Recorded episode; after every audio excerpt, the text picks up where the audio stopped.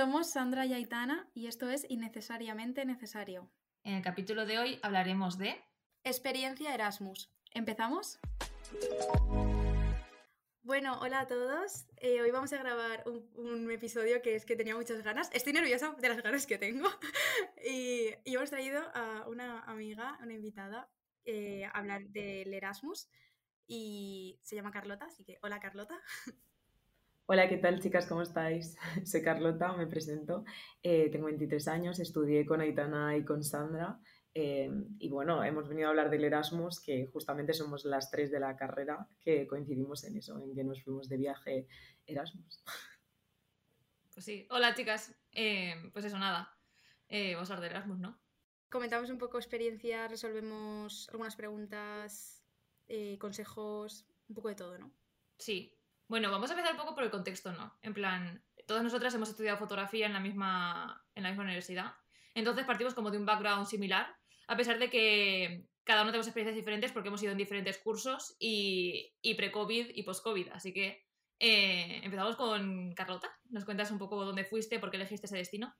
Ok, a ver, yo hice 2 Erasmus. El primero fue de estudios, como el que hace la mayoría. Me fui en 2018 y duró hasta 2019. Estuve un cuatrimestre fuera y yo elegí otro destino, pero me tocó República Checa. Acabé en Pilsen, que es un pueblecito a 1 hora de Praga, y la verdad es que estuve muy a gusto. Era antes del COVID, entonces, pues bueno, creo que fue el último año en el que hubo libertad total. Y bueno, el segundo Erasmus lo hice post-COVID, fue en el 2021, y acabé en Estambul, en Turquía. Fue muy divertido también, pero claro, ya con las condiciones limitantes de la situación de pandemia que estamos viviendo. Y bueno, unas circunstancias totalmente diferentes con respecto a la cultura, el clima y bueno, otras muchas cosas que os iré contando. Qué salto, ¿no? De un país al otro. Sí, culturalmente es un salto bastante grande y para mí era importante, de hecho. Lo fui buscando un poco.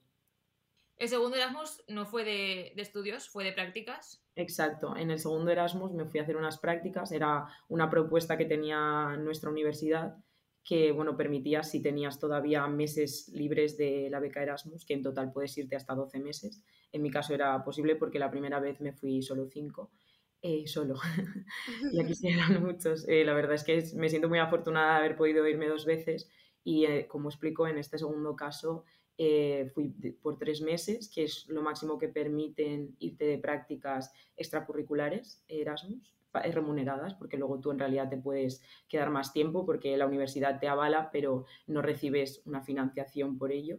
Uh-huh. Y bueno, es muy diferente en realidad porque te las tienes que buscar tú.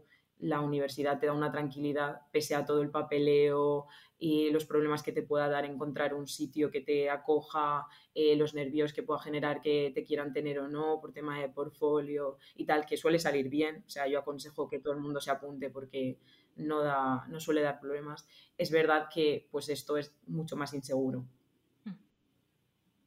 El tema trámites y tal, yo creo que tenemos que hablarlo como un punto en sí mismo porque... Además de que para mí ha sido un rollo, sinceramente. O sea, yo esto sí que digo que se prepare la gente porque es un rollo lo del papeleo. Que en realidad luego no es tanto, ¿eh? Luego cuando lo haces dices, en verdad no es para tanto, pero es que al principio que tienes que rellenar, enviar y todo esto es un poco lío. Pero bueno... al final pues merecerá algo. Se consigue. Y bueno, creo que estaréis de acuerdo en que en nuestro caso también somos afortunadas en el sentido de que no hemos tenido que cuadrar tan bien las asignaturas que teníamos aquí como las que se daban allí, que yo sé que en otros grados universitarios igual más formales o con más años de bagaje es mucho más difícil porque te ponen más trabas a la hora de cambiar una asignatura por la otra en el país que te acoge. Entonces, en ese sentido, para nosotros han sido facilidades porque tú llegabas y, bueno, ahora contaréis vosotras también qué os pareció el sistema educativo, pero en ese sentido, en mi caso hubo mucha libertad de, bueno, actividades diferentes, propuestas de asignaturas que yo no tenía en Valencia y otras que yo me perdí en Valencia también. Uh-huh.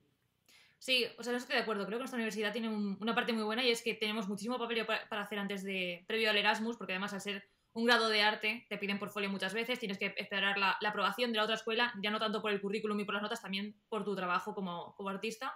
Y desde la universidad, a mí por lo menos me facilitaron un montón. Nos dieron, me recuerdo al principio, un papel con un checklist de todos los papeles que teníamos que enviar, las fechas de entrega, y tenías un montón de apoyo por parte de la universidad. Y yo en eso estoy muy, muy contenta y muy tranquila. Me gustó muchísimo. Bueno, es que el equipo docente, de Erasmus es una pasada. Uh-huh. Sí, la verdad que sí. Yo lo mismo. Bueno, yo fui a Milán, estuve en Italia.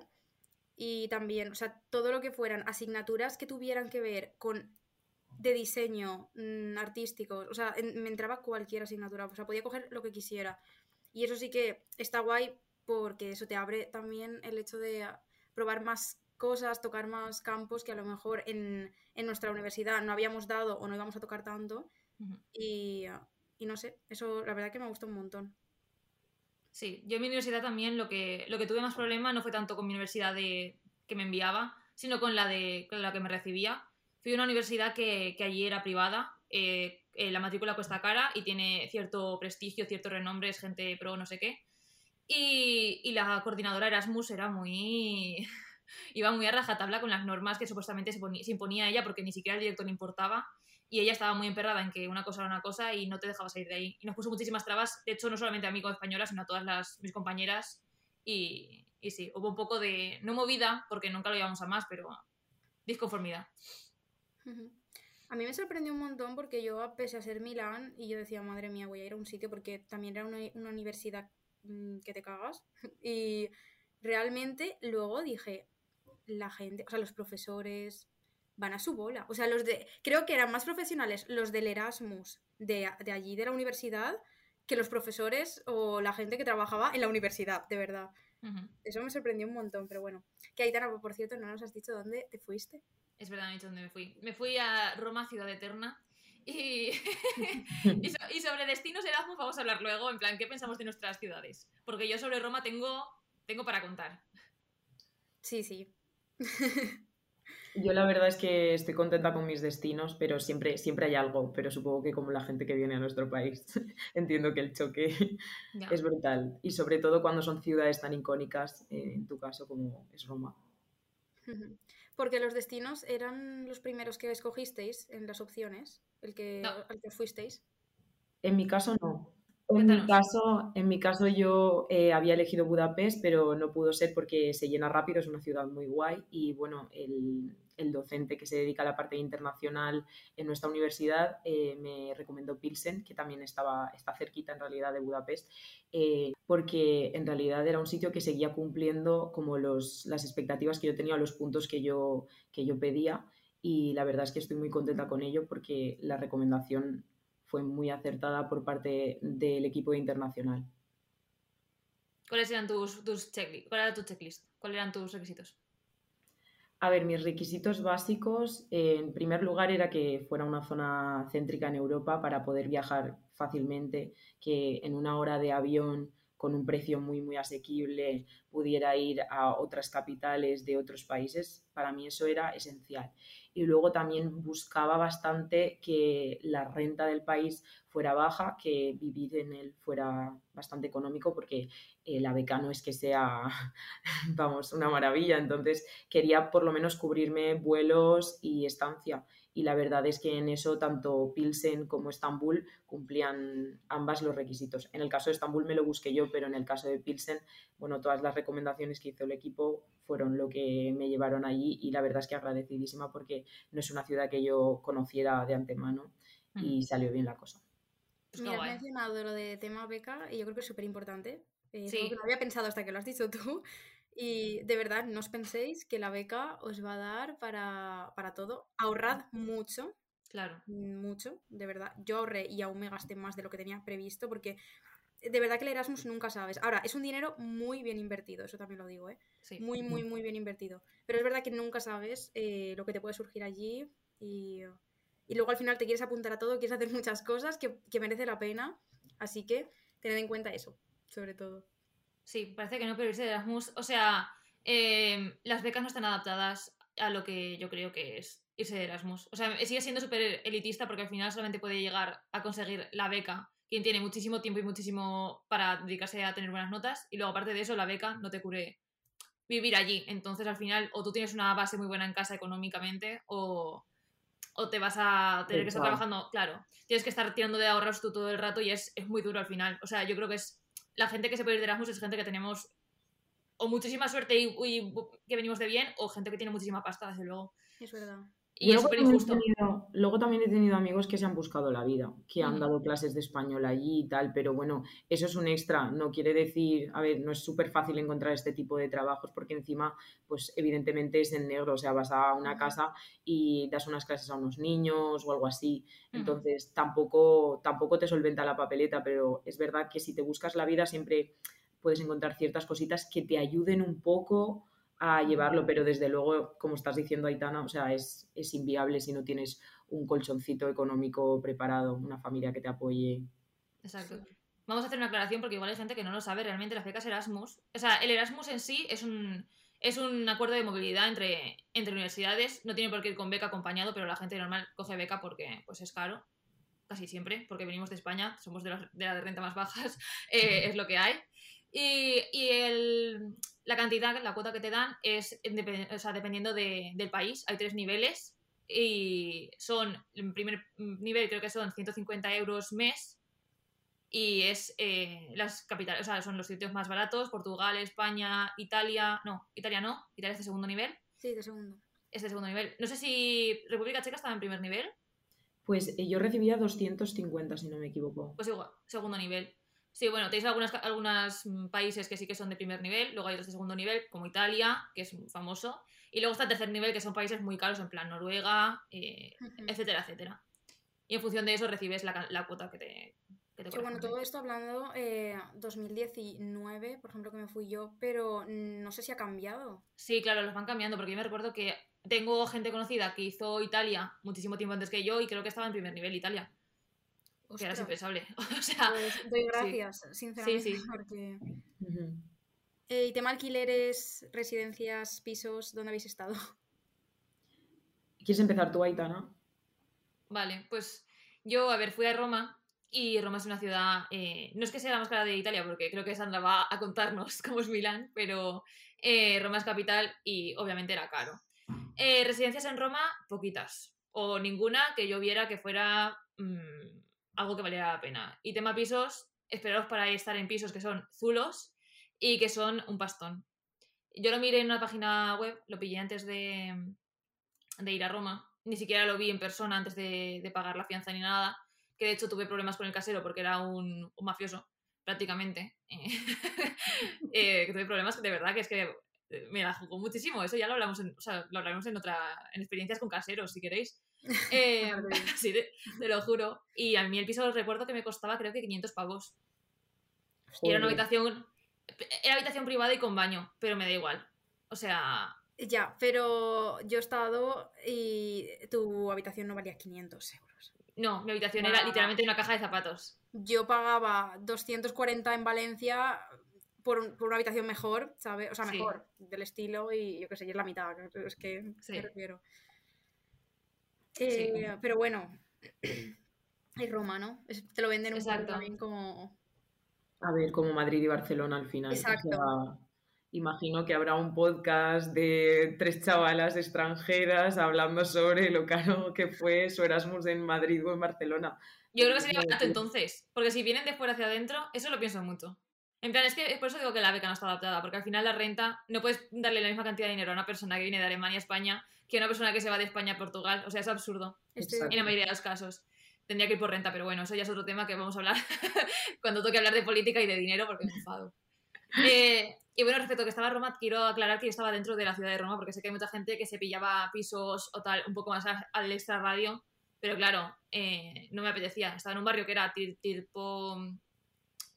como joven y así, como si fuera un barrio universitario, no universitario del todo, pero eso. Entonces, claro, pues el precio era el que era. Claro. Bueno, pero también tenías, o sea, estabas pagando por un ambiente muy guay, que no digo que compense, pero realmente estabas en una zona en la que ofrecía otras cosas. Yo, por ejemplo, en Estambul estaba viviendo en un piso, la primera vez fue en residencia. Yo sigo prefiriendo residencia, la verdad, porque también creo que se genera otro tipo de ambiente. Pero la posibilidad de estar en un piso, en un sitio en el que no hay una residencia, en el centro, me permitía hacer una vida que haber estado más a las afueras no me hubiera permitido, porque al estar sola, entre comillas, pues sí tenía compañeras de piso, pero no es lo mismo que estar en una residencia o vivir con tus padres en tu ciudad. Al final yo iba y venía, salía y entraba, y el hecho de que la fiesta fuera a 10 minutos de mi casa, esa libertad no te la da vivir a una hora de camino entre un metro, un bus, lo que sea. Que bueno, también te voy a decir... Claro, yo estaba en, perdón, estaba en Roma, estaba en un barrio nuevo dentro de Roma, pero estaba tan por el culo de las cosas porque Roma es una ciudad tremenda. O sea, una calle pueden ser fácilmente 20 minutos andando. Y el transporte en Roma es, bueno, en Italia en general, ya les contará también Sandra, es la peor mierda que hay en este mundo. Los autobuses son mentira o son un rally. O sea, es que no hay punto medio. O sea, o no pasa, o pasa follado. Los nocturnos parecían que fuera una montaña rusa. Era horripilante. Y claro, o sea, yo estaba dentro de Roma, pero yo igualmente para llegar de mi casa al Coliseo, por ejemplo, si era un día que el metro estaba en obras, que los buses no llegaban a tiempo y no sé qué, yo podía estar fácilmente una hora hasta llegar al puto Coliseo. O sea, en bus o en metro. Y estaba al lado del metro. Pues imagínate. Yo, por ejemplo, bueno, metro, es que era gratis, ¿no? El metro sí que es verdad que no me quejo. En Milán, súper bien. No, en Milán va súper bien. Sí. Autobús creo que he cogido uno en todo el Erasmus, que yo me fui un cuatrimestre. Y creo que uno o dos. O sea, siempre he ido con metro y la verdad es que súper bien.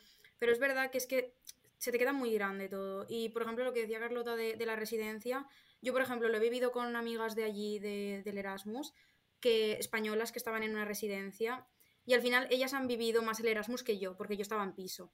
Entonces, en una ciudad tan grande como Milán, al final el Erasmus lo tienes en la propia residencia, porque tienes gente de todos los países, y si fuera una ciudad pequeña, un pueblo, pues no pasa nada porque al final conoces a más gente, pero es verdad que yo me perdí toda esa parte y yo vi que ellas pues tenían un poco la experiencia de conocer a más gente, hacer más planes, el hecho de que a lo mejor te quedas en la resi y ya tienes plan, o sea, ya es como... Tienes el plan ahí hecho ya, no necesitas desplazarte y eso sí que es verdad que yo, por ejemplo, recomiendo mucho que si vas a Milán, yo no he estado en residencia, pero yo creo que volvería e iría a una residencia.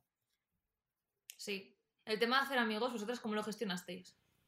Bueno, yo creo que aprendí mucho también de estar sola, a colación con el tema, que justamente parece que estoy hablando de lo opuesto, pero creo que tiene toda la relación del mundo. Sí. Porque al final pasas de tener en tu ciudad tus múltiples grupos de amigos, seas más antisocial o menos, siempre tienes más de un grupo o más de dos personas con las que hablar y con las que ir a planes diferentes, y de repente te encuentras en una situación en las que maximísimo, en el mejor de los casos, tienes dos o tres grupos de amigos diferentes, pero lo normal es tener uno. Entonces, y al final con gente que realmente, por mucho que la experiencia sea muy intensa, no conoces. O sea, esa es la realidad, que también hay mucha gente que lo vive tan pasionalmente que parece que lleven siendo amigos toda la vida, pero en realidad esas personas llevan un mes, 2 meses contigo, que no quiere decir que no sea bonito igual, pero creo que es otra realidad y que el hecho de que vives como en un mundo paralelo, por decirlo así, hace que sea todo más intenso. Y igual que está muy guay si haces muy buenos amigos, si no llegas a ese nivel, también tienes que aprender mucho a gestionarte el tiempo sola. Y yo he aprendido mucho de estar sola y aún así he de decir que estoy muy contenta con la gente que he conocido. O sea, no tiene por qué ser porque has tenido una mala experiencia, pero realmente vas a pasar mucho tiempo sola y te va a generar muchas dudas todo ese tiempo, porque vas a pensar, ay, caeré bien, no caeré bien. O sea, es una situación bastante extraña. Sí, yo es que en mi caso, al ser una... es que voy a repetirlo mucho, pero es verdad, al ser una ciudad tan grande, tenías que empezar a ponerte en contacto con la gente, o bien en la universidad ya directamente, de encontrarte con la gente y tal, o buscar páginas de esto de Erasmus que han ido al mismo sitio que tú y que se hacen grupos y tal, y tenía que empezar a conocer a la gente por ahí. Me acuerdo una vez que sí que era como mi segundo día allí, y iba yo sola, que es verdad que lo de pasar tiempo a solas pues es importante, y más en sitios, o sea, en ciudades así. Y me acuerdo que fui a el sitio, esto que es como Alehop, que está aquí en España también. ¿Tiger? Ay, no sé cómo se llama. El Tiger, sí. Y me escucho a dos chicas hablando español. Y digo, buah, esta es la mía para conocer gente. Y total, que de repente digo, hola, tal. Y encima eran como de mi edad. Y le digo, sois españolas, tal. Total, resumen, eran de la misma universidad que yo. Iban, o sea, habían ido a estudiar lo mismo y encima tenían mi edad. O sea, es que fue clavadísimo, como que el destino lo quiso así. Y eso, y lo agradecí muchísimo. Luego, claro, es que tienes que ir conociendo gente, pues eso, ir buscándote un poco. Yo creo que tienes que ser, aunque seas tímido, tienes que tener en cuenta que si te vas de Erasmus y no quieres, ya no sentirte sola, pero quieres vivir la experiencia y conocer gente y tal, tienes que ser un poco, saber que tienes que lanzarte a hablar con la gente. Hay que moverse, está claro. Hay que moverse, porque es que si no. Y luego tema de los amigos, yo me he dado cuenta cuando acaba del Erasmus de, por lo que has dicho tú, Carlota, de quién ha sido como mi amigo más cercano y quién solo era la experiencia Erasmus. Porque ahora es como que hablo con tres y son esos tres, y a pesar de haber estado con mucha más gente y ya está, o sea, que no me hace falta más, es que es eso, al final pues quien es amigo, pero bueno, pero también está guay, no sé, es como vives la experiencia y ya está. Por mi parte yo quiero aclarar que en realidad no es ni siquiera una crítica, o sea, es una apreciación a que hay personas de paso y personas que se quedan en tu vida y es... Eso pasa en la vida en general. Claro. Lo que pasa es que ahí es un momento como concentrado, ¿no? Y encima todos estamos en la misma situación de que estás en un punto en el que no conoces a nadie y tienes que empezar a entablar amistades. Uh-huh. Entonces, sin entrar en criticar un tipo de forma de llevarlo u otra, de repente te encuentras con un montón de gente diferente y bueno, algunos encajáis más, otros menos, y hay gente que se queda para siempre y gente que se queda para un rato y hay que disfrutar de todos igual y ya está. Exacto, que al final te llevas la experiencia y ya está, que es lo guay. Uh-huh. Yo quería preguntaros, ¿vuestro grupo era de españoles o mix cultural? Yo soy la pecadora de los españoles. Yo me arrepiento un poco, he de decirlo.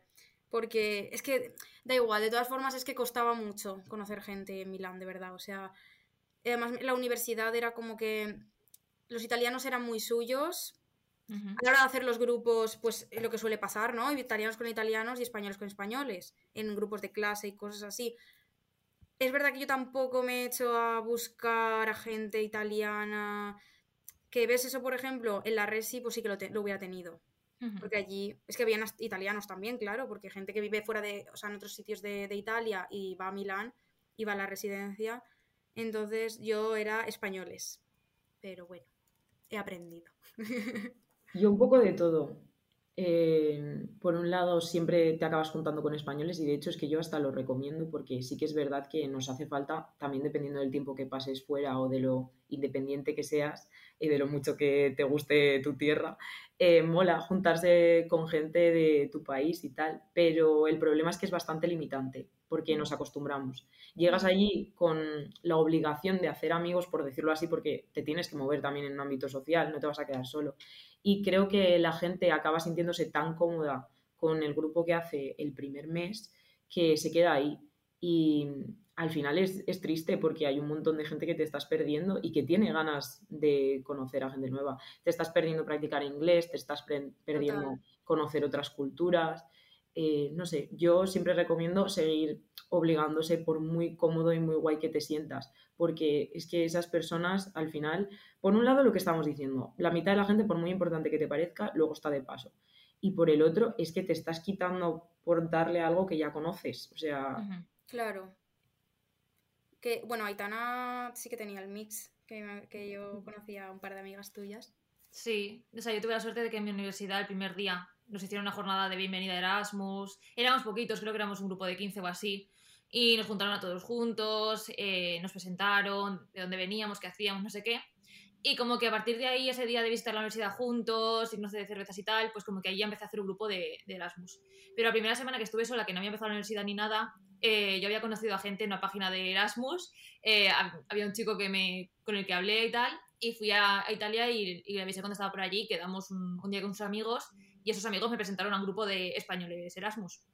Y salí con ellos un par de veces, pero la verdad que no... O sea, no cuadré con el rollo 100% españoles. O sea, creo que además está como súper el tipicazo este de el español que va a Italia y es fiesta Claro, follar eso es otro tema mood de Erasmus. Destino de fiesta, directamente. Claro, pero sobre todo en el tema Italia y España, o sea, es como que somos los que hacemos eso, en plan, es como la etiqueta que tenemos.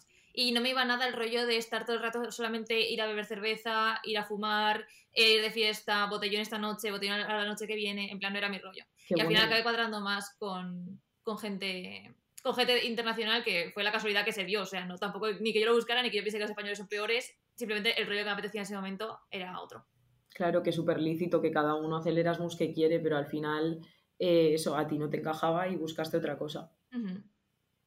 O sea, me llevo bien con ellos, pero que dejé de salir simplemente, de vez en cuando me hablaban, pero sin más. No sé qué deber. Iba a preguntar algo y se me ha ido total. Yo iba a preguntaros por el idioma. Jeje. A ver, yo es que elegí dos países no tenía ni intención de aprender checo ni turco a niveles como para hablarlo. Evidentemente siempre hay palabras útiles y es divertido al principio, pero realmente aprender un idioma supone una energía y un tiempo importante, y más cuando se parece tan poco al tuyo. Entonces era más una cuestión de diversión entre amigos y de bromas que realmente para aprenderlo. El idioma principal era el inglés y el español, claro. Yo es que creo que lo tuve un poco fácil, porque Italia, o sea, el italiano se parece bastante encima al valenciano, que nosotras que somos de la Comunidad Valenciana, entonces con 2 semanas te adaptabas súper bien en Italia, vamos, o sea, es que no te hacía falta más para al menos hacerte entender o ya no hablar tú, sino entender a los demás, es que a la mínima te hacías. Yo creo que Aitana está de acuerdo. Sí, sí, además es súper fácil, estábamos en clase y no hacía falta ni que te tradujeran ni nada. De hecho, porque tampoco sabían, a primer aviso, en Italia el inglés lo llevan casi que peor que nosotros, o sea, os lo digo de ya. Hablando de ciudad de Milán y de Roma, ojo, que o son sea, las más grandes de Italia y es verdad, pésimo el inglés, ¿eh? Qué fuerte. De hecho, yo tenía una compañera de piso, yo y otra chica, y que ya era italiana. Y no tenía, o sea, y estaba estudiando encima derecho, que quería ser jueza, me refiero. Se pasaba el día estudiando, también de decir que fue un poco rollo, porque, bueno, he tenido mis cosas con ella, pero no sabía nada de inglés. O sea, nada de peor que yo, que a ver, tengo nivel, pero en plan tampoco soy aquí. Y no sabía nada y yo digo, joder, y está estudiando derecho, tal, en Milán, no sé, como que me chocó un montón el verlo así. No me lo esperaba nada, y más de una capital así, pero sí que es verdad que nulo, o sea, casi. Y en la universidad también, más de lo mismo. Yo es que creo que la gente sabe más de lo que se piensa y tenemos tanta inseguridad y nos da tanto miedo cagarla que preferimos no hablar, pero realmente, o sea, solo con que hayas visto programas en la tele... frases, revistas en las que van metiéndote palabras, hayas dado tus años en el colegio de inglés, o sea, te puedes defender perfectamente como para situaciones del día a día. O sea, simplemente es que la gente tiene miedo de cagarla y es como, joder, es que la vas a seguir cagando si no practicas, y es más, la mejor forma de aprender más es cagarla. Entonces, no le veo el fallo. Ese consejo es para mí. No, ese consejo es para todos y me parece súper, súper guay. Además, yo creo que es lo que ha dicho Carlota tal cual. De hecho, yo tenía amigas Erasmus que en Bélgica, si no lo sabéis, no es obligatorio el inglés hasta que van a secundaria. Entonces, o sea, y además pueden elegir entre el inglés y el... ¿Cómo se llama este? Flamenco. Sí, eso. Y es que no sé cómo se decía en castellano y me estaba rayando muchísimo. Bueno, el Dutch bueno. Y nada, que tenía amigas que acaban de emprender a hablar inglés al final y nos comunicábamos un poco, sí, pues si un verbo fallaba tampoco importaba mucho, quiero decirte. Una era de República Checa, otra era de donde fuera, ¿sabes? Entonces, como que era un poco, te acabas entendiendo. Y creo que sí, hay que perderle un poco el miedo a hablar, porque tampoco importa tanto. Carlota, tú por ejemplo que has estado en 2 países, sí. ¿Te has decantado por alguno que te haya gustado más? Pues la verdad es que sigo entre contradicciones, porque cuando llegué a Estambul, que claro, no te genera como una segunda opinión hasta que no estás en el sitio, ¿no? miraba a Praga como diciendo, wow, Estambul es muy guay, pero es que Praga es monumental, en plan, la ves y te quedas de piedra. Y a ver, hablo de Praga, pero Pilsen era muy bonito, la diferencia es que, claro, era un pueblecito pequeño y pues ni las comunicaciones ni los planes eran tan guays como en Praga, eso es así. También tiene otras cosas positivas, por supuesto, estar en un pueblo. Bueno, un pueblo, en realidad es una ciudad, esa es la capital de la cerveza, pero Praga pues se lleva la palma un poco. Sin embargo, ahora lo pienso y no sé si es porque es más reciente, pero he hecho más de menos Estambul. Es que tiene otros matices, o sea, tiene otras cosas también. Yo la elegí, de hecho, un poco por el choque cultural, porque al final toda Europa, estaréis de acuerdo yo creo en que se parece un poco. Siempre hay cosas nuevas y, a ver, esto problema del primer mundo, sinceramente, pero a mí me apetecía pues ver algo más. Y al no haber salido nunca de Europa y que la propuesta de Erasmus sea en Europa, pues al final el destino que elegí fue Estambul con toda esta intención. Y la verdad es que estoy súper contenta y creo que he hecho bastante más de menos como ciudad Estambul y las cosas que ofrecía Estambul y las vistas y los sitios, todo. Sí. Por favor, quien se vaya a Italia porque quiere saber lo que es la esencia italiana, que no se vaya a Milán. Lo digo. Literal. Ya. O sea, Milán es Barcelona. Sí, literal. Y, o sea, yo, por ejemplo, no volvería, de verdad. O sea, yo me encanta Italia, soy de las que soy enamorada de Italia, quiero volver a Italia. Me encantaría vivir una temporada allí, pero es que no volvería a una ciudad como Milán porque es más de lo mismo de donde vengo. Una capital más, europea, no sé, todo gris de lo mismo. Entonces, de verdad que una cosa que es muy guay del Erasmus es en la cultura, vivir otras cosas y aprender otras cosas nuevas y no tener lo mismo. Así que eso es importante a la hora de elegir el destino. De acuerdo. Y luego respecto a lo que ha hecho Carlota, de que el Erasmus es en Europa, o sea, realmente ya no, porque cada universidad tiene sus convenios y tened en cuenta que hay universidades que tienen convenios internacionales. Exacto. En nuestra universidad de repente ahora tienen convenios internacionales con Latinoamérica, pero creo que leí la última vez. Sí, sí. Estoy muy ofendida ahora mismo. Pues te aguantas. No, me aguanto, no, me hago un tercer Erasmus, voy a hacer un máster de esto. No os preocupéis. Nos vamos juntas al siguiente. Vale, hecho. Vale, va. Y nada, bueno, hablamos un poco de cómo asignan destinos en nuestra universidad, por si alguien tiene interés. Vale, pero no tengo ni idea de... Bueno, tengo lo mismo. Pero ¿no os acordáis del tema que tenías que tener? A partir de, o sea, hay destinos con nivel de inglés, hay destinos sin nivel de inglés, otros destinos con nivel de idiomas, ejemplo, Francia con francés. Claro, y depende de la nota. ¿Queréis contar un poco cómo...? Es verdad, depende del idioma. Tienes que presentar, o sea, claro, te preguntan si tienes rollo B2, tal, depende. Bueno, no te preguntan, sino ellos te exigen, ¿no? Como que te tienes unos requisitos a la hora de hacer la selección. Efectivamente. Digamos que puedes elegir entre Italia o Portugal si tienes menos de un B1 en inglés, y el resto de destinos normalmente son compatibles con que tengas más de un B1 o un B1 en inglés. Pero también hay destinos que son mucho más quisquillosos y, por ejemplo, en Alemania suelen pedir que tengas cierto nivel de alemán. Normalmente un B1, de hecho, o un A2 minimísimo, pero yo diría que un B1. Lo que pasa que no me quiero pisar las manos. Pero sí, suelen pedir inglés en general, menos Italia y Portugal. Y, de hecho, luego hay un examen en la universidad que te puedes presentar para que te haga un poco como el pase para que si quieres irte a otro destino que no sea Italia o Portugal, pues puedas elegirlos, pero en realidad, o sea, no es un título realmente, es una prueba de nivel para que tú puedas ir a esos sitios sin tener que presentarte aparte a otro examen. Efectivamente. Claro, es que la prueba de nivel sí que nos la hicieron. A ti, yo ya te llevaba el nivel de casa. Ah, porque yo no tenía el título, en plan... Claro. Claro, es verdad. Yo me presenté también porque no me había llegado todavía la nota del título y justo como que el correo me entró después del examen, pero después de hacer el examen de la universidad, pero realmente me lo habían enviado a las 10 de la mañana y me podría haber librado de ir. Pero bueno, hice una prueba de B1 cuando me había presentado a un B2 en Cambridge, pero vale. Yeah. Me iba a suspender. Bueno, realmente no lo vi, pero igual está suspendido por los jajas. Pero bueno. Qué gracia. Yo quería que me contarais alguna experiencia. En plan, no sé, algo que se haya pasado. Buena o mala. Exacto, buena o mala. No sé, yo en el primer Erasmus estoy muy contenta con mi decisión de pues ir a un sitio bastante económico porque me permitió hacer muchos viajes y bueno, no es una anécdota en sí, pero me alegro un montón de haber podido ir a muchísimos sitios.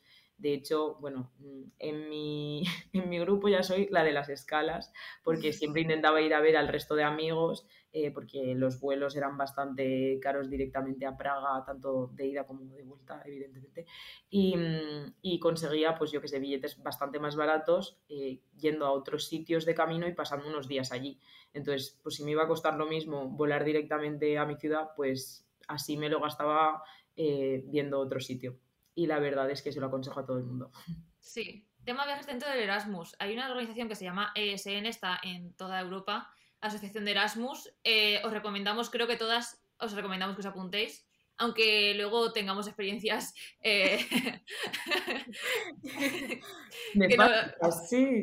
Sí, es que vamos a ver. También depende de que, o sea, la ESN se gestiona en cada universidad con el grupo que está ahí de voluntarios. Sí. Son gente tal cual. Cuenta, Sandra, te voy a llamar, Carlota. Que lo bueno de los pueblos pequeños o las ciudades pequeñas en comparación a las capitales o ciudades grandes es que normalmente las ESNs son grupos de amigos, de gente que lleva muchos años, que ha vivido la experiencia Erasmus. Entonces es como estar en un grupo de scouts o algo así. Uh-huh. Realmente está bastante bien gestionado, son gente buena onda. Se le ocurran muchísimo. En mi caso, en Pilsen, tuvimos mucha suerte con ellos porque hacían muchas actividades, no solo ya como viajes, sino culturales. Hacíamos cenas temáticas de cada país y historias así para que se creara comunidad. Y el hecho de que fuéramos un grupo, entre comillas, reducido en comparación a todo el grupo Erasmus que te puedes encontrar en una ciudad como Praga, que yo sepa, el año que yo fueran como 200 españoles, solo españoles, uh-huh. Pues imagino que también hace que la gestión sea mucho más sencilla, que la gente de la ESN no esté tan quemada.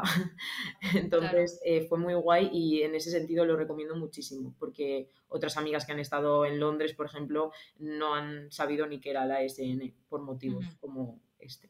Uh-huh. Sí, yo sí que empecé a hacer viajes con la ESN y tal, sobre todo pues esos sitios más de alrededor y todo esto, pero luego me acuerdo que nos dimos cuenta de que algunas cosas nos salían más rentables mirarlas por nuestra cuenta incluso, uh-huh. Y con esto quiero mencionar al transporte estrella de Italia, que es Flixbus. No, Europa, yo creo, Flixbus es lo mejor. Es lo mejor del mundo, viajes a 5,99 era. No, menos, o sea, a veces era ida y vuelta a 5 euros. Es brutal. Brutal, te sale más barato que ir de mi pueblo a Valencia, literal. Aclaración, un viaje que a lo mejor son 3 horas, con Flixbus eran 6, pero, oye, los 6 euros que no te los quite nadie, que es muy, muy guay, la verdad. Yo, sí. De hecho, tú viniste a Milán desde Roma en Flixbus. Es que hay que contarlo, porque estuve 45 minutos yo esperándola en la estación, creo que fue, o incluso... Ay, sí. No me acuerdo ni de cuánto fue. Porque se retrasó una barbaridad, porque claro, Flixbus, pues claro, tiene algunos problemillas. Flixbus, bueno. Italia en general, que también Italia, madre mía, cómo está construida. Italia, es verdad, estoy de acuerdo. Pero oye, sí. El dinero es lo que cuenta en Erasmus, y sí. De donde te puedas ahorrar, bueno, es aunque luego sí. Damos el doble. Sí, yo también quería recomendar Flixbus, o sea, Flixbus en Italia es una maravilla, o sea, en un fin de semana te dices, venga, pues me bajo a Nápoles por 6 euros, o sea, te lo juro, sale lo más barato del universo. Y con la ESN iba a decir que nada, que en Italia, en Roma, donde yo estuve, la organización fue un poco caótica, no sé por qué eran italianos, pero los buses llegaban con retraso. Los planes, la primera semana de conocerse y tal, había planes super guays de la ESN de visita cultural, visita guiada no sé dónde, sitios imprescindibles de Roma, no sé qué, pero a partir de la segunda, que fue cuando yo llegué, era botellón esta noche en este sitio y discoteca esta por gratis o más barata por ser Erasmus, no sé qué. Entonces, más allá de los viajes, como que no rentaba tanto. Ya. Porque te habías perdido toda la parte buena, que era la parte cultural de... Uh-huh. O sea, porque al final está súper guay visitar una ciudad como la en las que estuve yo, por ejemplo, con visita guiada, gratis, pues está guay. Bueno, gratis no, que la SN te cuesta 5 euros, pero bueno. No nos matamos nadie por 5 euros. ¿Os costaba dinero la SN? Primera noticia. El carnet sí. Yo no me acuerdo, ¿eh? Nos lo dieron gratis, nos dieron regalos ellos. Qué fuerte parece eso, qué ratas. Dieron carpetas, camisetas de deporte, en plan una por persona, una bolsa, en plan cosas de las universidades y tal. Pero nos lo daba la ESN, ¿eh? No, yo, o sea, sí, la tarjeta costaba dinero, pero luego en los viajes tú pagas el viaje y te daban también mierda de... Tengo una camiseta de Venecia y no sé qué más. En plan, eso. La parte buena de la ESN es que al final te lo gestionan todo ellos y tú ni te mareas, o sea...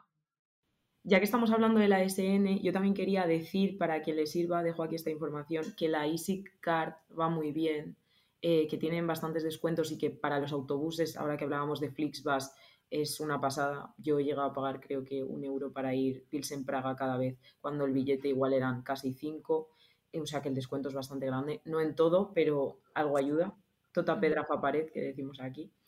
Y luego la Revolut, que es una tarjeta de crédito de débito, pero que no cobra comisión. Entonces no tienes que irte con la de tu banco, que normalmente no suelen tener acuerdos con todos los países. Es bastante, vamos, ayuda bastante. Sí, hablamos un poco de por qué nos fuimos en cada... ¿Cuál fue nuestra forma de pensar para irnos en qué año? Yo en mi caso estaba un poco cansada. En plan, creo que fue en el momento preciso para mí, porque estábamos entrando mucho en rutina. Venimos de pues pasarnos toda nuestra vida, en mi caso toda mi vida, en el mismo colegio, y de repente acabamos de entrar a la universidad y sí, habían pasado 2 años, pero se había generado otra rutina de ir a clase todos los días, tal. Y para mí el Erasmus supuso un poco de choque, de cambio, y me vino muy bien para poder continuar. ¿Te fuiste en tercero? Me fui en tercero, en el primer cuatrimestre. Entonces también llegué y acabar el curso no fue tan complicado, era también el reencuentro, asignaturas nuevas, vuelta un poco a la realidad y luego enseguida verano otra vez y ya acabar, que era cuarto. Entonces, que ya vienen con optativas, que suele ser el año como más interesante en ese sentido. Entonces, el TFG, que también necesitas tiempo. Entonces, no iba tan agobiada porque había hecho ese Erasmus en tercero y podía planear con tiempo lo que iba a hacer para el último año de carrera. Sí. Yo creo que en nuestro caso, digo nuestro porque Aitana y yo fui un poco a la aventura. No, Aitana y yo cuenta porque me apunté al Erasmus, porque me lo dijiste tú. Sí, por eso lo quiero decir. Bueno, yo venía de Carlota, primero, que se fue de Erasmus, fue de hecho la única de nuestra clase que se fue de Erasmus. Entonces, el ver la experiencia por parte de ella y por parte de mi mejor amiga, que también se fue y de hecho estuvo en Italia también, en tercero. Claro, yo nunca en la vida me había planteado irme de Erasmus, nunca, o sea, era algo que no tenía ni pensado hacer ni nada, pero esto de que tienes la influencia, de que vas viendo lo que es de cercanía, como que vas cogiendo, o sea, te va entrando como el esto de... Uy, pues parece muy guay, ¿no? Esto del Erasmus, pero es que yo tengo que hablar del momento estrella y voy a mencionarlo, voy a decir su nombre, de Miquel, porque yo quiero dar las gracias. No va a escuchar esto, pero por si acaso... No, sí te va a escuchar, se lo voy a pasar. Miquel, muchas gracias. El día en que entraste a clase y dijiste, ¿alguien tiene pensado irse de Erasmus? Y yo me quedé en plan, a ver, cuéntame más, porque claro, yo venía de las amigas que yo estaba viendo la experiencia y quería saber un poco cómo funcionaba. Yo no sé, pero Miquel a mí me lo vendió muy bien. Y yo dije, pues ¿por qué no? En plan, ¿por qué no mirarlo? Dije, bueno, por mirarlo no pierdo nada, ¿no? Tampoco estaba pensando ni, ostras, me voy, no. Dije, bueno, por mirarlo no pierdo nada.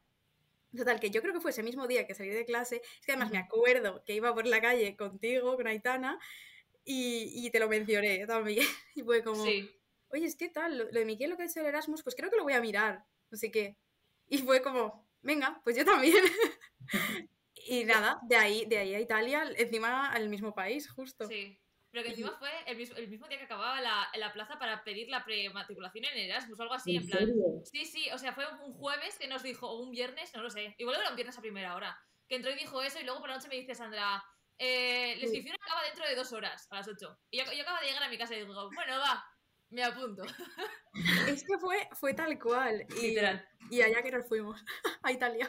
Qué guay. Porque... ¿Y el hecho de iros en cuarto? Sí, ¿qué pensáis?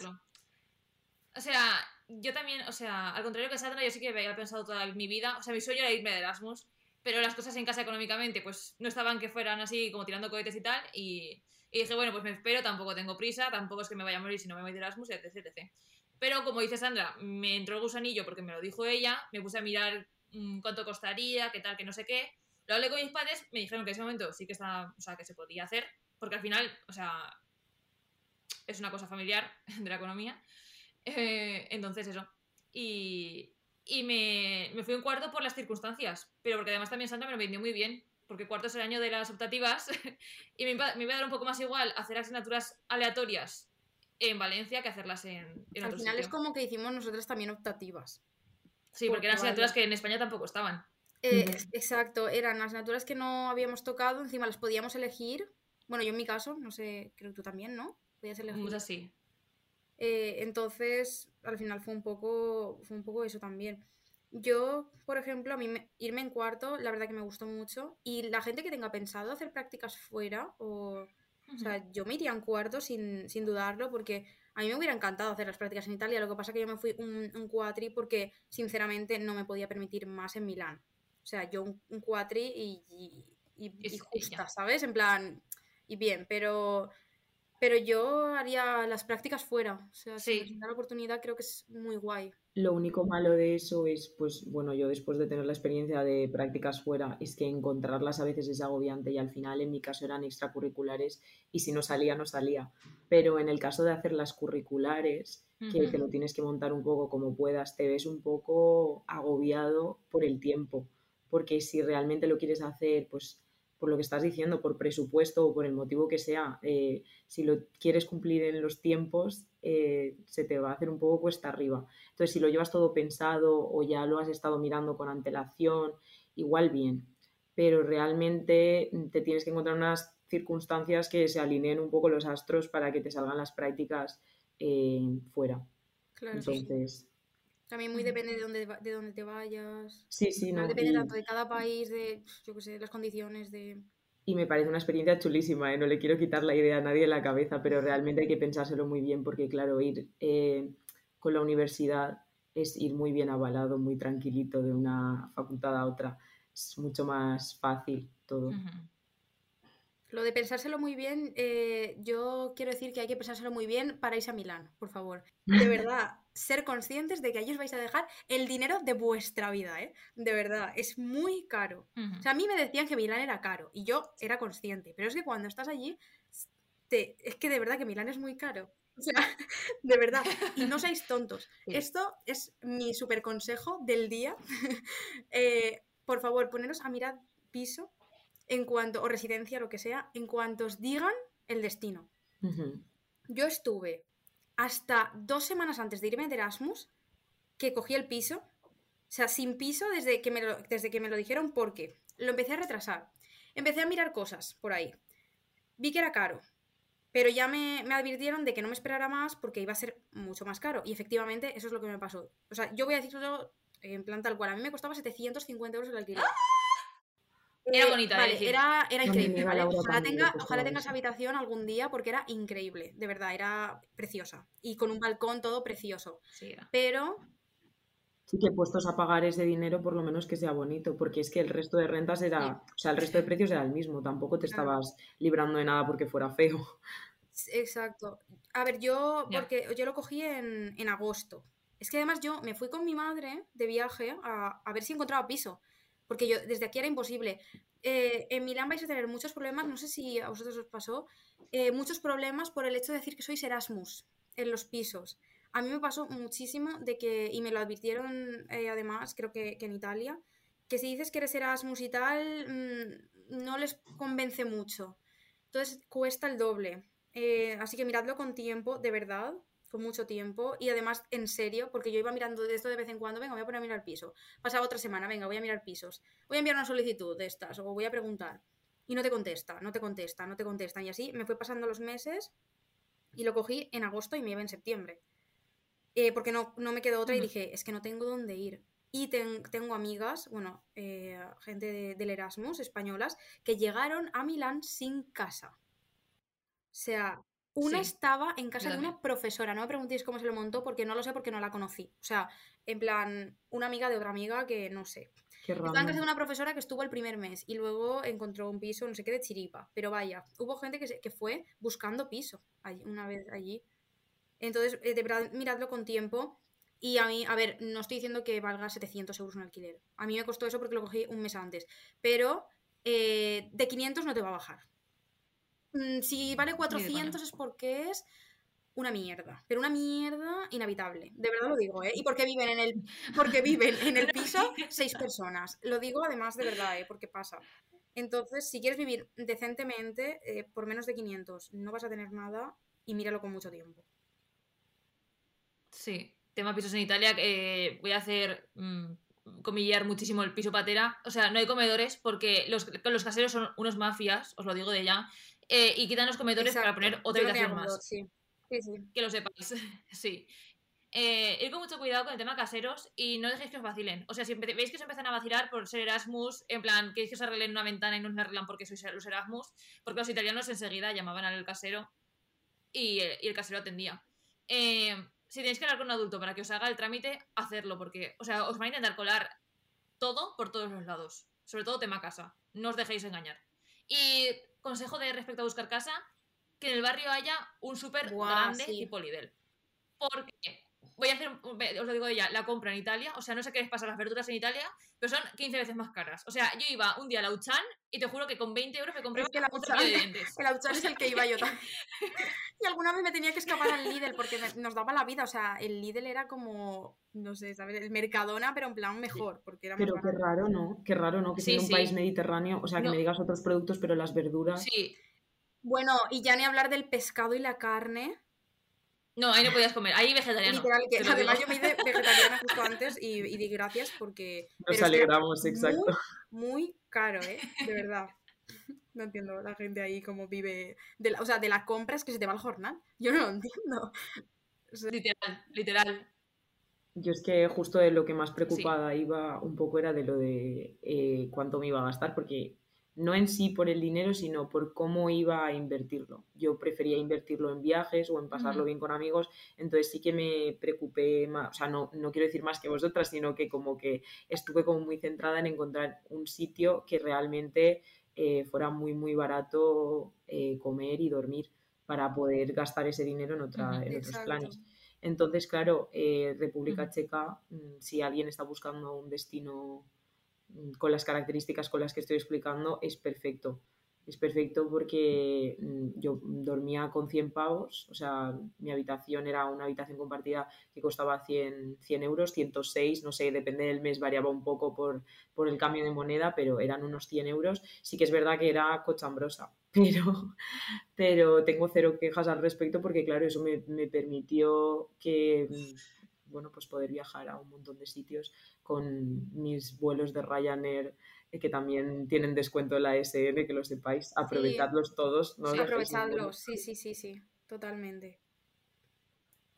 Bueno, ¿habéis viajado mucho en plan...? Cuenta tú y Carlota porque es la que más has viajado. A ver, yo es que la primera vez fue súper diferente a la segunda, porque pensad que al haber tema COVID, la segunda vez yo no me moví de Estambul. Sí que lo intenté un par de veces y busqué varias cosas, pero realmente salía bastante caro y yo no tenía casi tiempo. Además, yo estaba haciendo a la vez, acababa de empezar mi segunda carrera, que era a distancia, pero aún así, bueno, no tenía nada que ver con el Erasmus, entonces no me iban a hacer ninguna concesión porque yo estuviera viviendo en otro lado.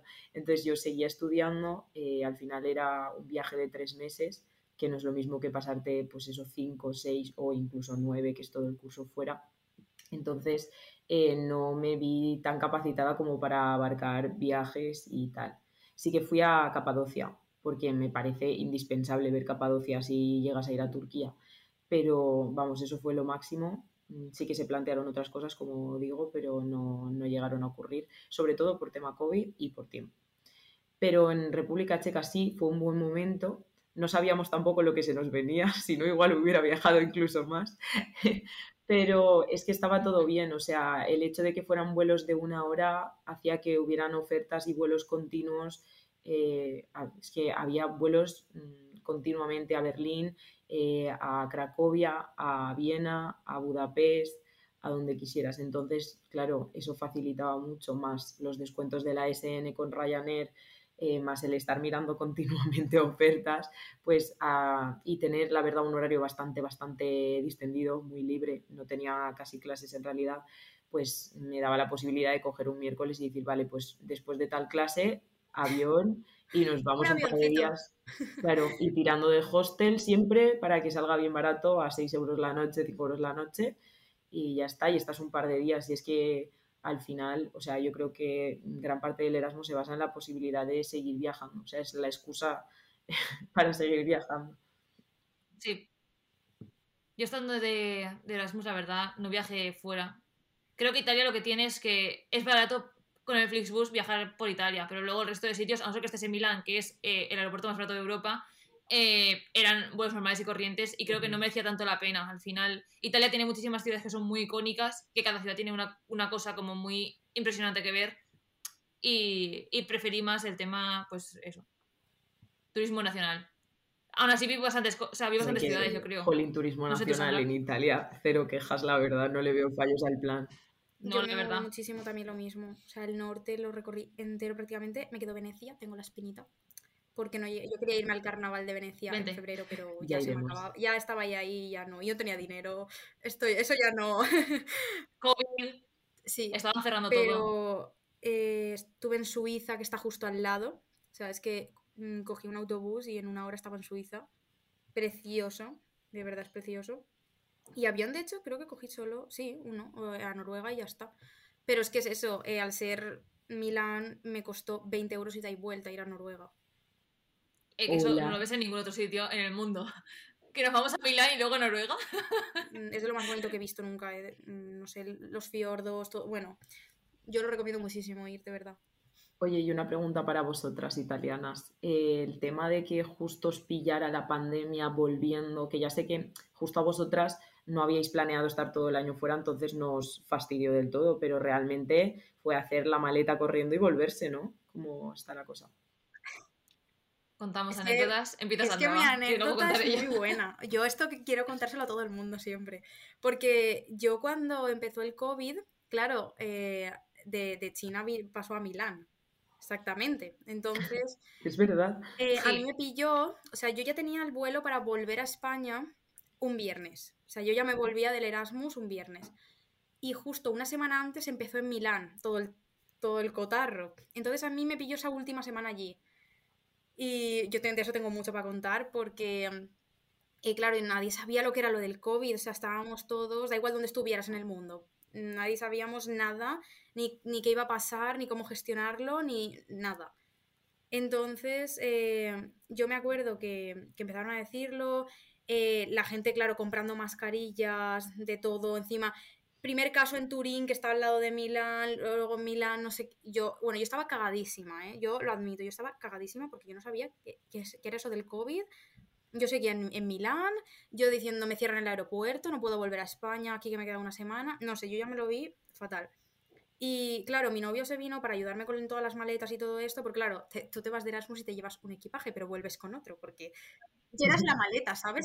Pero con 5 horas cosas. Y esas cosas. Literal. Entonces, yo necesitaba un poco de ayudita, la verdad.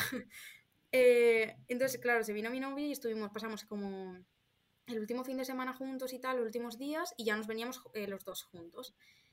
Bueno, pues claro, decimos, pues vamos a hacer el último viaje y nos vamos al norte de Italia, a Osta, ay, ¿cómo se llama? Como que es súper famoso las montañas de Italia, los Alpes, no me salía. Nos vamos a los Alpes. Total, que estando allí ya para volver a entrar a Milán, escuchamos que empieza el autobusero a llamar a Milán, a la estación, que si tenía que desviarse, que si no le dejaban entrar, que si había que... Claro, por todo el tema de lo del COVID, porque empezaban a cerrar sitios, a cerrar fronteras, a cerrarnos de todo.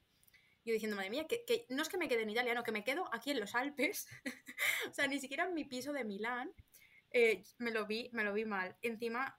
Me acuerdo que dijimos, vamos a comprar mascarilla y gel, o sea, que yo fue apocalíptico, igual que lo del papel higiénico aquí, pues claro, cuando empezó lo del gel, no había gel en ningún lado, no había mascarillas en ningún lado, yo cagadísima, yo digo, me muero, yo aquí me muero, yo te juro que yo pensaba que yo me moría, yo decía, a mí me cojo esto y me muero aquí, es que ha llegado mi hora, tenía que irme de Erasmus para morir, de verdad, Fatal. Arrepintiéndote de la decisión. Yo fatal. Encima dejé el piso una noche antes porque tocaba con el día que no sé qué. Y tuve que dormir la última noche en casa de una amiga. pero yendo a casa de esa amiga nos vemos a la ambulancia en su portal, bajando a una persona a una camilla, yo digo, alguien del edificio que tiene COVID, yo ahí no quiero dormir. Nos tuvimos que buscar un hotel, mi novio y yo, a última hora, eran las 7 de la tarde, buscando un hotel para esa misma noche, nadie nos respondía, pude reservar uno corriendo con las maletas en el metro, bueno, es que fue caótico, ¿eh? Yo lo cuento, te juro que yo viví una película, yo lo recuerdo como si yo hubiera estado en una película. Para colmo, el hotel que reservo, llegamos, se nos pasó la hora porque me quedé las llaves de casa de mi amiga, tuve que devolvérselas y quedar con ella en el metro otra vez. Llegamos al hotel y estaba cerrado porque ya no, a partir de las 10 ya no atendían, tuvimos que llamar a otro, sin sitio donde dormir, con todas mis maletas en la calle. Es que fue caótico, o sea, yo, mucha ansiedad de verdad, o sea, yo estaba fatal, pero fatal. Y a mí me pilló el COVID allí.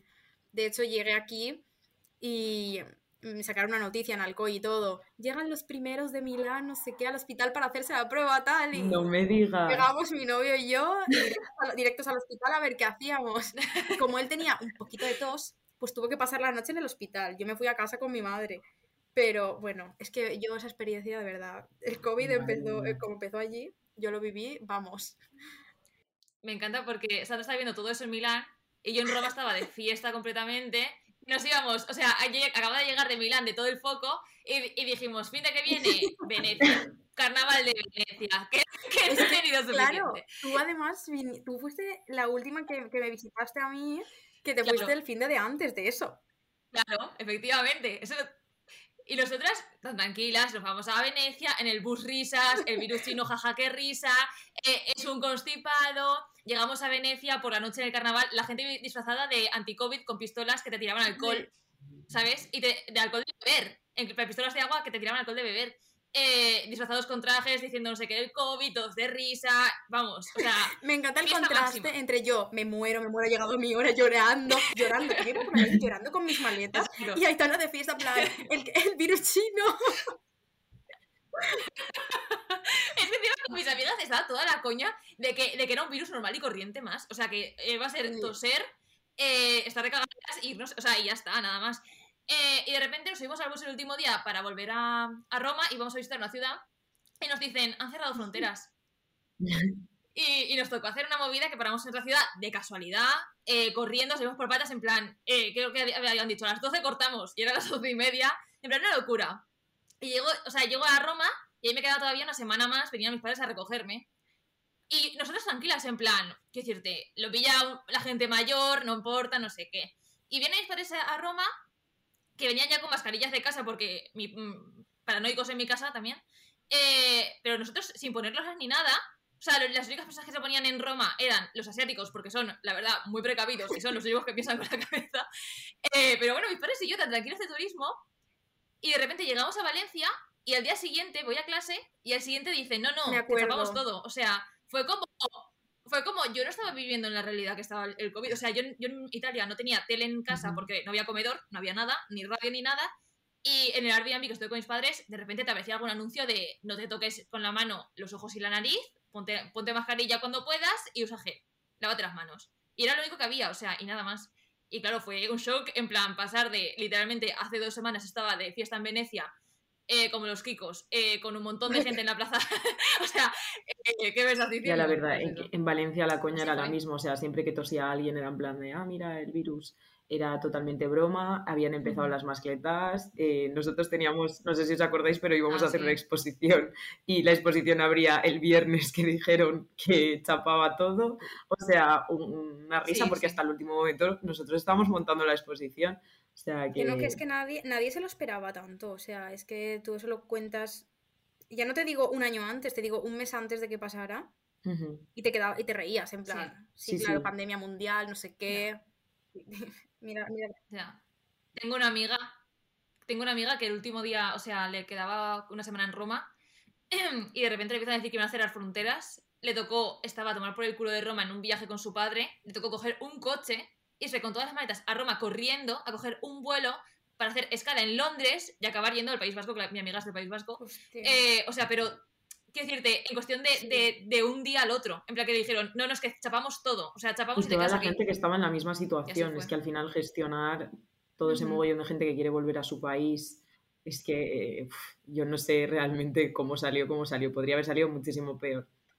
Total. Muchísimo peor. Y nosotras que íbamos con seguro médico, que digo, gente que venga de viaje en plan, yo qué sé, ponte que eres de Latinoamérica y te vienes a Roma, a visitar Roma, que es un viajazo, y de repente, o sea, que supongo que también contratarán seguros, pero nosotros era obligatorio con el Erasmus. Imagínate que vas allí sin seguro porque has dicho, jaja, qué risa, me lo paso por el forro los huevos, no sé si te dan obligación o no, pero sí, vamos, menuda risa. Jaja, no estar allí que te pilla algo. Total.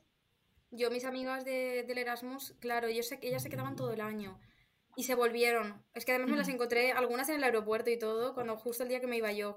Y es claro, me dijeron, nos volvemos a casa porque esto se está poniendo que no sabemos qué va a pasar y pase lo que pase, mejor estar en tu casa. Y lo agradecieron muchísimo.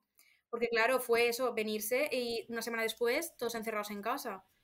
Y menos mal, porque de estar allí a estar en tu casa, pues a por lo menos la cuarentena.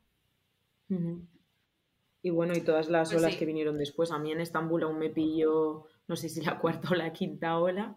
No lo llegué a coger, bueno, todavía no lo he cogido, pero en aquel momento estuvimos 3 semanas de encerrados todos, supuestamente, porque al final los turistas, igual que aquí en España, o sea, allí era jauja, los turistas podíamos hacer, entre comillas, lo que quisiéramos, pero todos los negocios y todo estaba cerrado o aparentemente cerrado.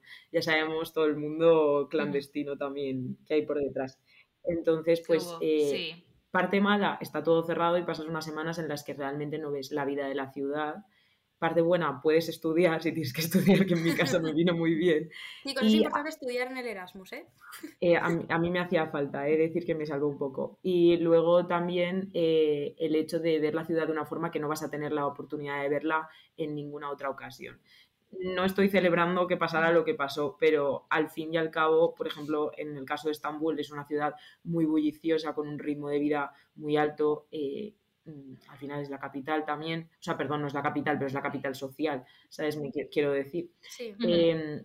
Entonces, el hecho de poder visitar cosas y ver sitios y pasear tranquilamente, subirte al tranvía, cosas normales incluso, para mí era de valorar, porque en un sitio así es inviable que tú puedas hacer el turismo que yo hice.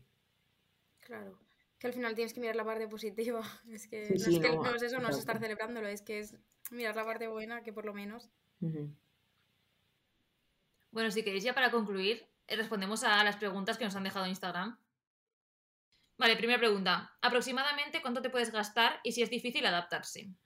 Bueno, en el caso de República Checa creo que es fácil adaptarte en el sentido de hacer tu vida cotidiana. También es verdad que realmente es como vivir un poco aparte. Tú no haces vida normal de ir a un trabajo con gente checa, ni haces rutinas habituales. No sé, yo lo máximo que hacía normal era ir al gimnasio y tal. El resto de mi vida giraba en torno un poco al ritmo Erasmus, a la universidad, eso sí, pero vives al margen. Yo me estaba gastando alrededor de 700 euros al mes teniendo en cuenta que hacía mínimo un viaje. Claro.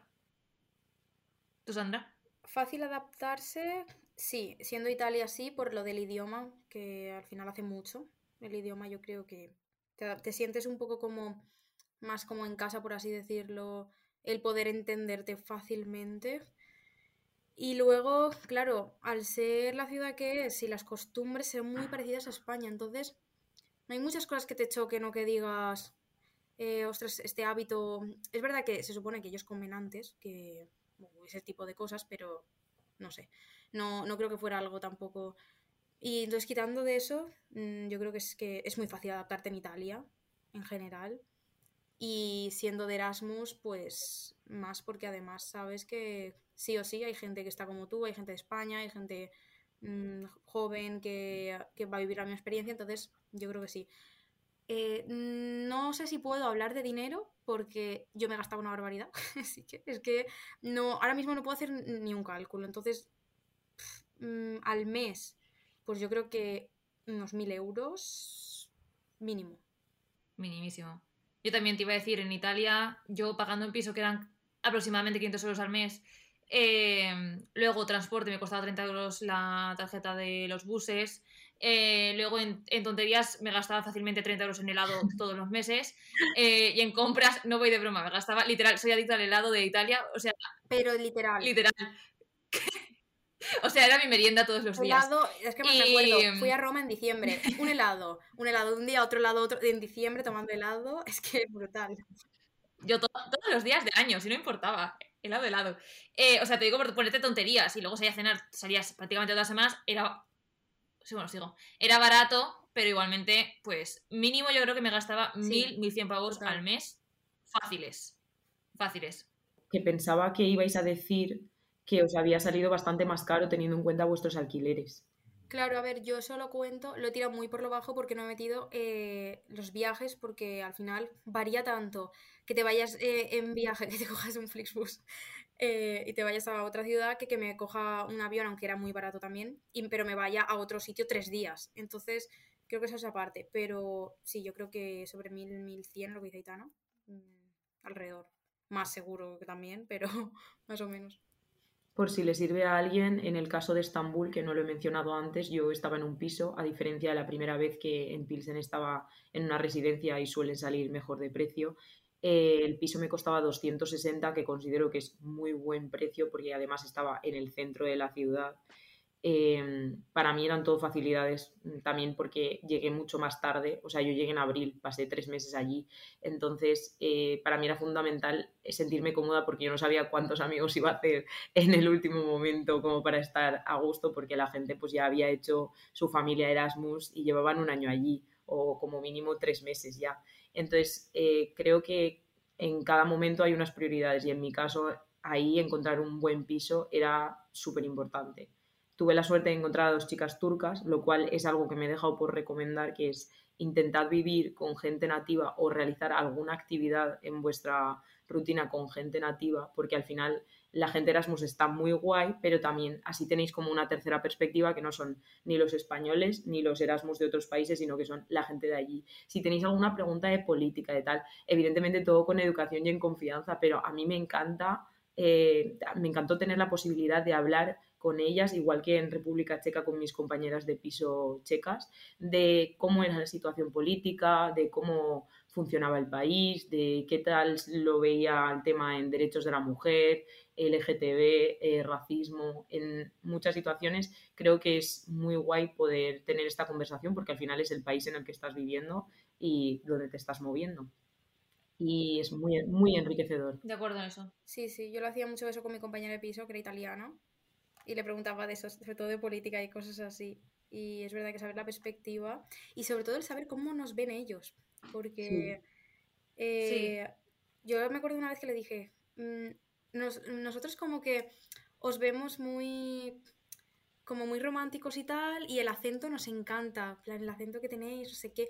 Ella se quedó y dijo, ¿el acento? Y dice, pues me parece que tenéis mejor acento los españoles, tal, en plan como más bonito, ¿sabes? Más lo que decimos nosotros del acento italiano. Sí. Y le sorprendió un montón y no sé, yo dije, ¿el acento español? Pero claro, lo típico que desde fuera pues ellos verán que tenemos un acento, pero no sé. Pensaba que ya lo sabrían y ella, por ejemplo, dice que se sorprendió con que le dijera lo del acento y yo dije, jolín, pues es súper mencionado lo del acento italiano, pero vaya. Uh-huh. Sí. Seguimos con las preguntas. Segunda pregunta, ¿qué sabéis de menos de España? Así rapidito. El Mercadona. Mención especial al Mercadona, lo he echado de menos desde el primer día hasta el último. Cuando llegué solo quería entrar a un Mercadona antes que llegara a mi casa. Literal, iba a decir lo mismo que Sandra. Yo personalmente desde Italia digo que un Mercadona no hubiese tan mal. O vas a centros comerciales en plan más supermercados que tuvieran comida barata. O sea, echabais de menos la variedad y el precio, no en sí... La variedad claro, y la comida, yo me gusta generar rutinas nuevas en los sitios nuevos a los que voy, entonces encontrarme con un supermercado diferente para mí era divertido. Sé que la gente normal no encuentra diversión en estas cosas, no, a mí me pero encanta. A mí... Me parece guay, pero entiendo también el punto porque, claro, la comodidad que supone Mercadona aquí en España, pues es que yo creo que no hay comparación, no he encontrado nada que se le asemeje tanto como para decir wow. Claro, es que yo era muy guay todo, pero cuando ya estás viviendo ahí haciendo tu rutina, ya quiero ya mis cosas de ¿dónde estaba mi hummus? Mi hummus de Mercadona, que me encanta, ¿dónde quedaba eso? El de la Usán no era igual, ¿eh? Lo del autor era igual. No, pero solamente, o sea, además, no era, yo además fui a mercados más locales y tal, pero es que los precios eran de verdad de tener mucha pasta. O sea, no sé, 4 manzanas, 5 euros. O sea, yo no podía con esos precios y me estaba ahogando por comprar lechuga. Digo, es que no tiene sentido esto.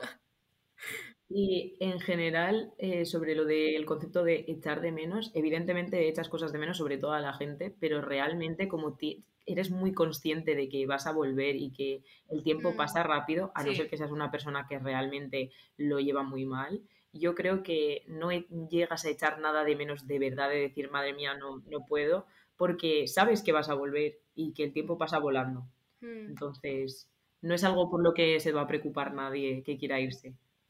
No, pero sí, no, o sea, porque yo, por ejemplo, también me he dado cuenta reflexionando a tiempo posterior sobre cómo me sentía en el Erasmus. Recuerdo que hubo los últimos mes y medio, no estuve en depresión porque no me voy a autodiagnosticar, pero estuve pasando mala racha de no ver el sol ni un día, de lluvia constante todo el rato, de agobio constante por todos los lados, de mi universidad de aquí, mi universidad de allí, y tenía ganas de llegar a casa y decir, estoy en mi cama y duermo tranquila y estoy tranquila. O sea, creo que eso los últimos meses lo noté un montón porque estaba muy saturada del tiempo, del ambiente, de sentir que no podía con la ciudad, o sea, todo me venía muy grande.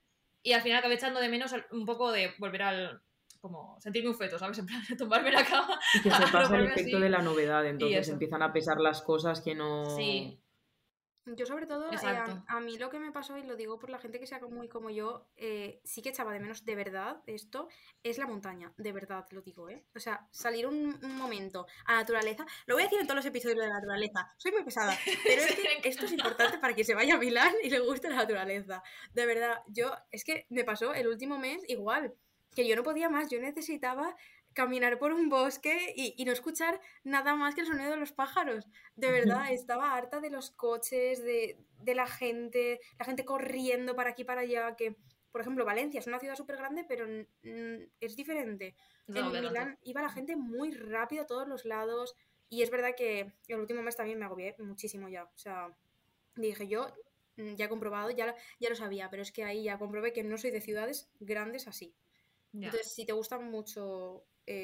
también un poco de paz y silencio, no te vayas a ciudades tan grandes, y esto lo digo en serio, parece que lo digan coña, pero es que de verdad Y en general yo creo que lo más importante, que creo que entre comillas habéis hecho mención las dos, es el tema de la luz, en plan las horas de sol. Sí.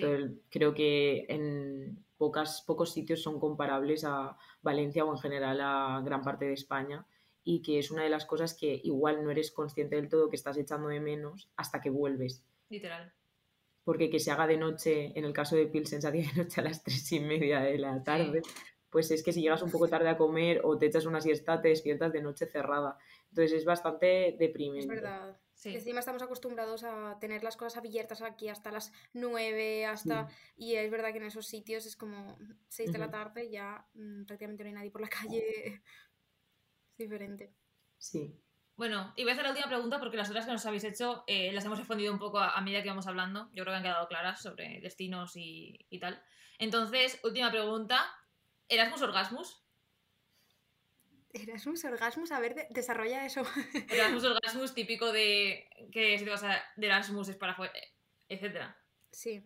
Pues eso. Hombre, yo creo que depende. Sí. O sea, a ver, yo no iba así, ¿vale? Yo tenía novio, pero yo creo que tú ahí haces lo que tú quieras, la verdad. Sí, o sea, si vas con la intención tienes posibilidades, sí. Pero muchísimas. Pero con quien quieras, ¿eh? Casi. Sí, de hecho creo que ese es el problema. Sí. Que no hay, en plan, da igual, todo el mundo está dispuesto. Es verdad, es verdad. Efectivamente. Bueno, pues nada, yo creo que hemos hablado un poco de todo, ¿no? A mí me ha gustado muchísimo. A mí también. A mí también. Carlota, tienes que venir más. Sí. Jolín, qué guay, gracias. Desde aquí vamos a mandarle un saludito a Aitor también. que sabemos que quiere volver. Y nosotras también queremos. Y se picó nada, cuando supió que venía Carlota. Si no, la próxima, los 4. ¡Claro! No pasa nada. Vale, va. Charlitas. Bueno, esperemos que os haya gustado el capítulo. Nos vemos en el siguiente, que no sabemos de qué será. Igual podéis proponernos cosas. Claro, tenemos ideas, pero si queréis hablar de algo, dejadlo en Instagram. Yo quiero decir que me lo he pasado muy bien, que gracias por invitarme. De nada, Carlota. Ha sido un placer. Sí. Que a la próxima intentaré hablar mejor. Que vas, has hablado muy bien, has hablado mejor que nosotras. Pondré voz de locutora. Pues nada, bueno, un saludo y un abrazo. Adiós. Un beso, adiós. Chao.